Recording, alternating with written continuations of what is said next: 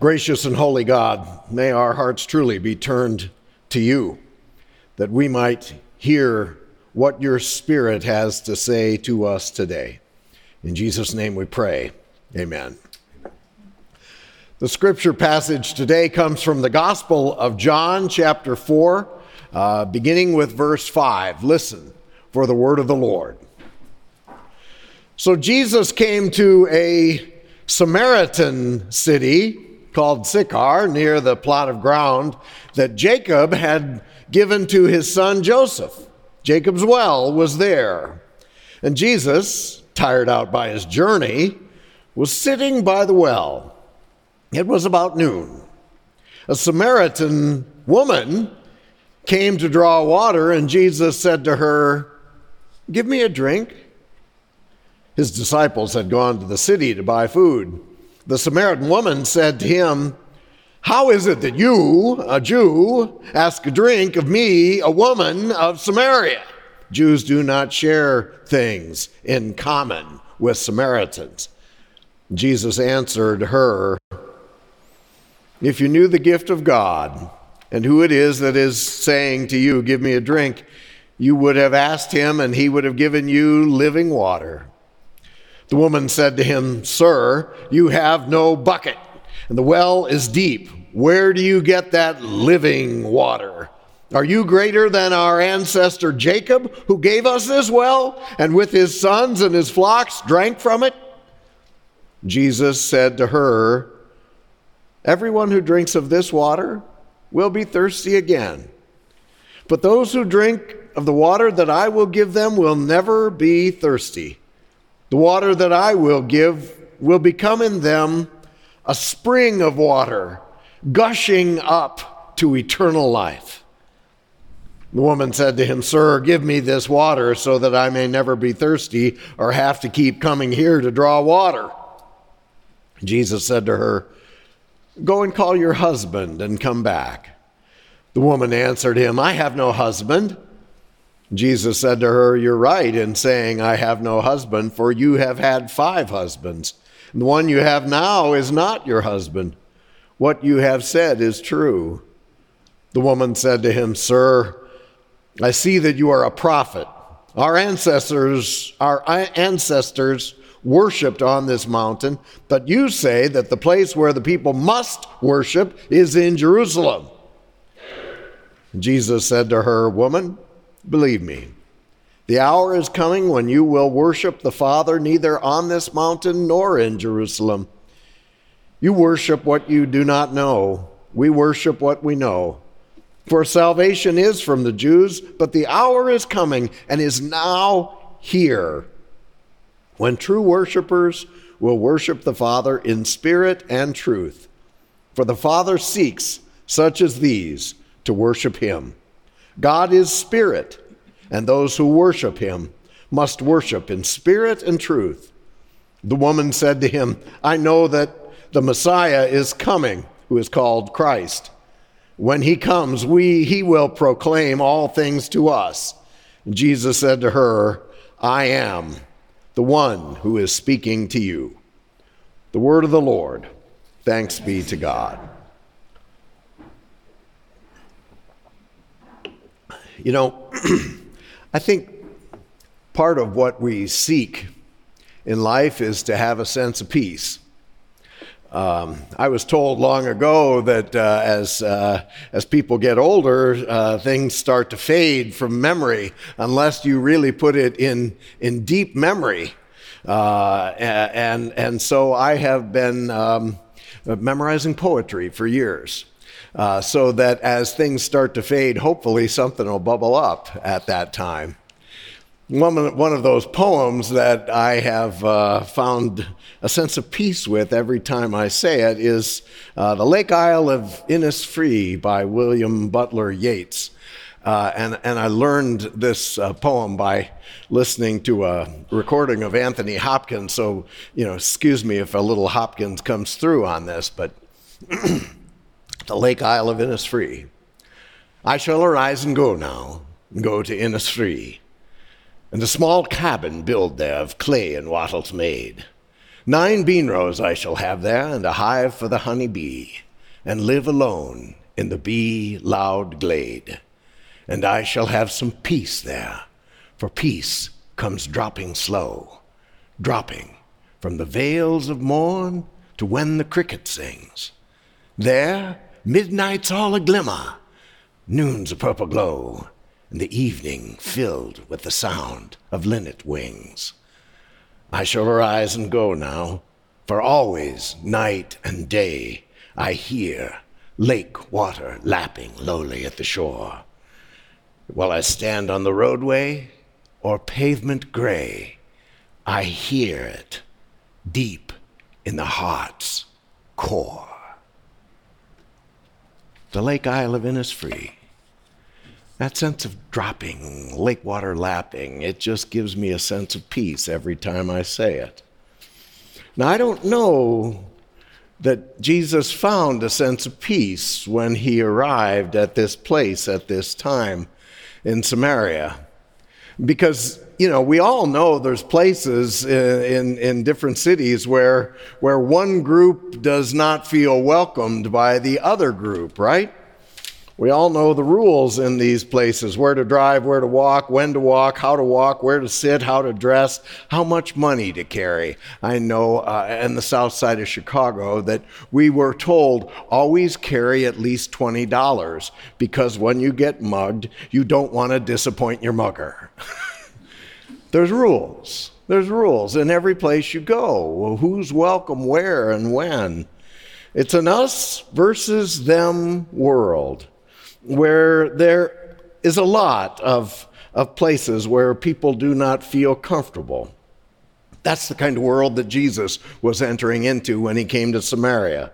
He's on a journey, a journey from Jerusalem, which, which the Jews said was a spiritual center, and now he's, in, uh, he's going home to Galilee. The most direct route is through Samaria. He's on the road, but he's in hostile territory when it says he came to where the Samaritans were. Hostile territory, and it had been for 700 years. Because 700 years ago, in this place that used to be all the one people, there were these invaders. The Assyrians came and hauled off some people and intermarried with others. And all of a sudden, this group of, of, of what used to be the home team now is, is, considered, uh, is, is considered hostile, different, not us. Uh, there's a religious divide, a social and political divide. A level of conflict has been simmering there for seven hundred years. In the last 200 years, it had flared up. And now Jesus walks straight into this minefield, this hostile territory, and sits down by a well by himself and waits. And you can hear in the woman's tone of voice when she's talking with him, she is not happy to see him there. Hauling water out of a well was woman's work he asks her to do it, but, but he's in essence asking her to give that to one of her enemies, one of them, one of those people. He knows the rules of the road, he knows the rules of the place, and yet, and yet, he makes that request. And, and, and in so doing, what is he really doing to this woman, this Samaritan? He's saying, take these 700 years of animosity and, and let, let it go. What, what's, what's that line out of that Disney play? What was let it? it go. Again? Let it go. Let it go. Let it go that the rule that a man does not recognize the, the, the dignity of a woman. Let it go. Let it go. Let it go that a Jew did not talk with a Samaritan. Let it go. Let it go. Let it go that an enemy did not admit his need, his thirst to an enemy and begin to turn that enemy into a friend. What do you do? Let it go. Let it go. See, Jesus is an instigator for letting things go. 700 years of animosity, and he says, let it go.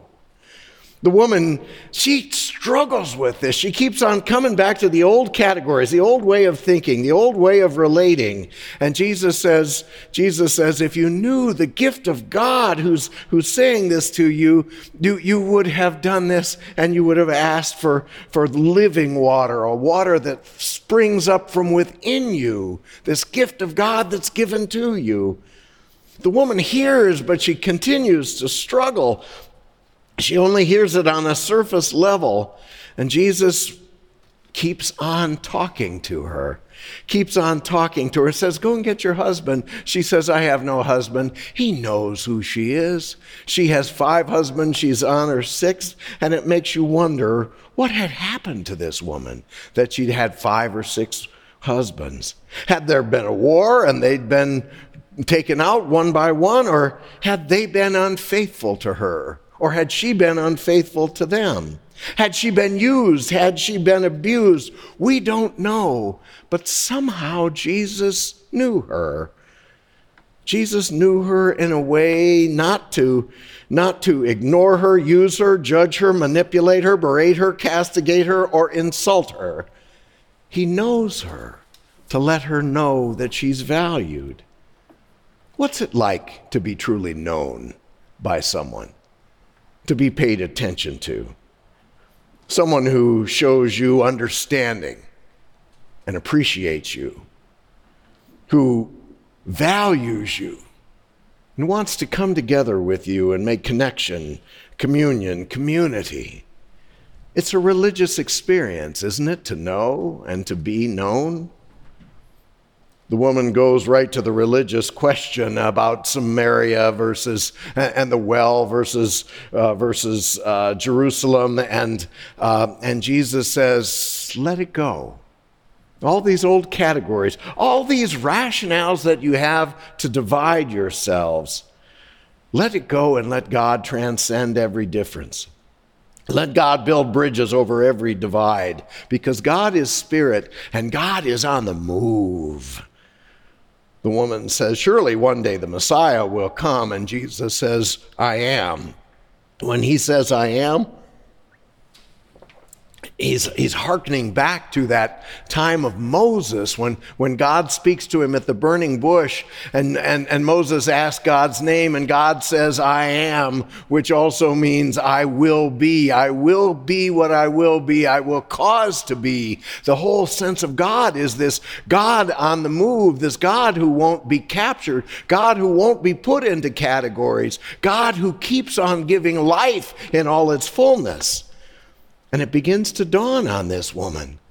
The rest of the story is she ends up running back home. She leaves her water jug behind. She runs back home and starts talking with other people because she's starting to understand what it means to let it go and to enter into this new world the spiritual presence of God begins to flow to this woman and through this woman. And, and the rest of the story says there's people in her town who have hated for 700 years, and all of a sudden they start to change because they feel that dynamic movement of God that's bringing them together.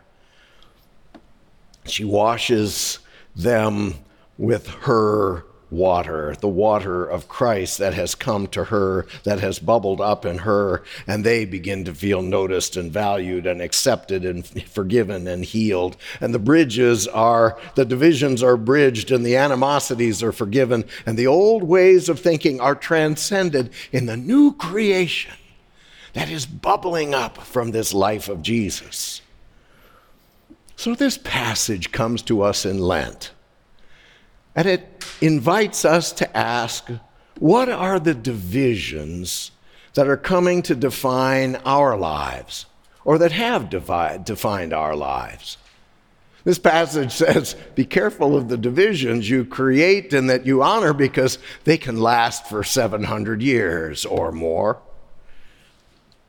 There's a spirit of division that tempts us and threatens our world. We know those divisions all over the place the us versus them world, and it can come in all sorts of ways from regions or ethnic groups or religious groups or political parties. And there's a long history in the world of how people can be divided. And Jesus gives to us this living water that washes over us to, to, to give us that new creation, that new creation that God intends for us.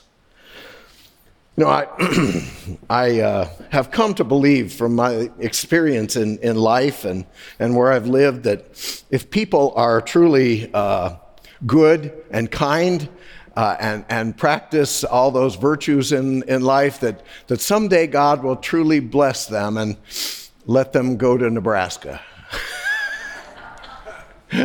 nice people there. when you go to Nebraska, you're nice people. So I'm, I'm trusting that someday you're going to go to Nebraska. And when you go, take Interstate 80, you go through Omaha.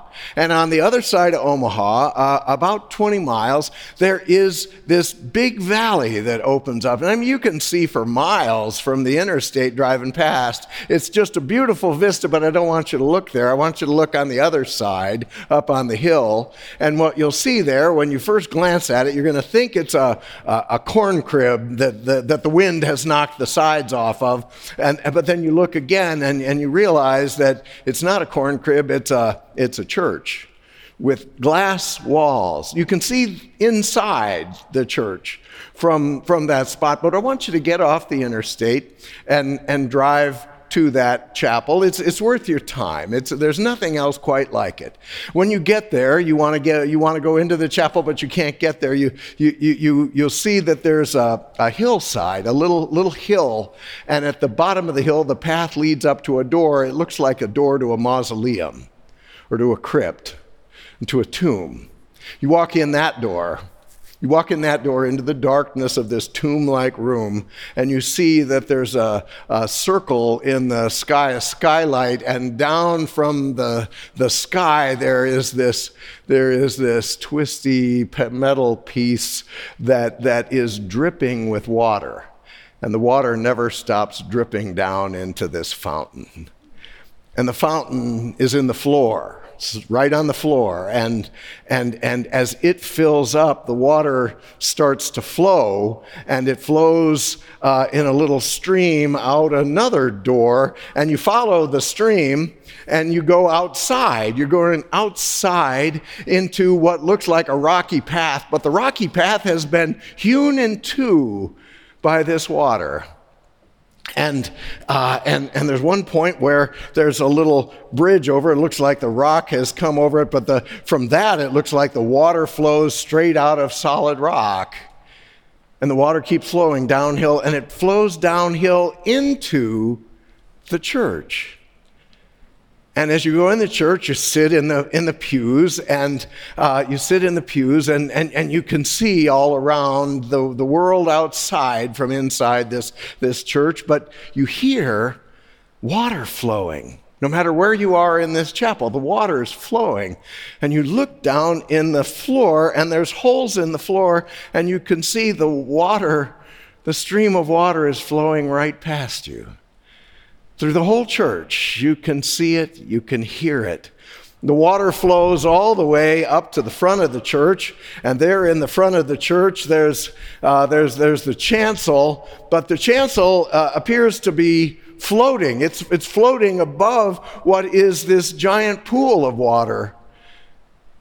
And, and you begin to realize that that what you have seen architecturally is an expression of all these biblical stories. That in the tomb of Jesus, it is his baptism, baptism that happens in death.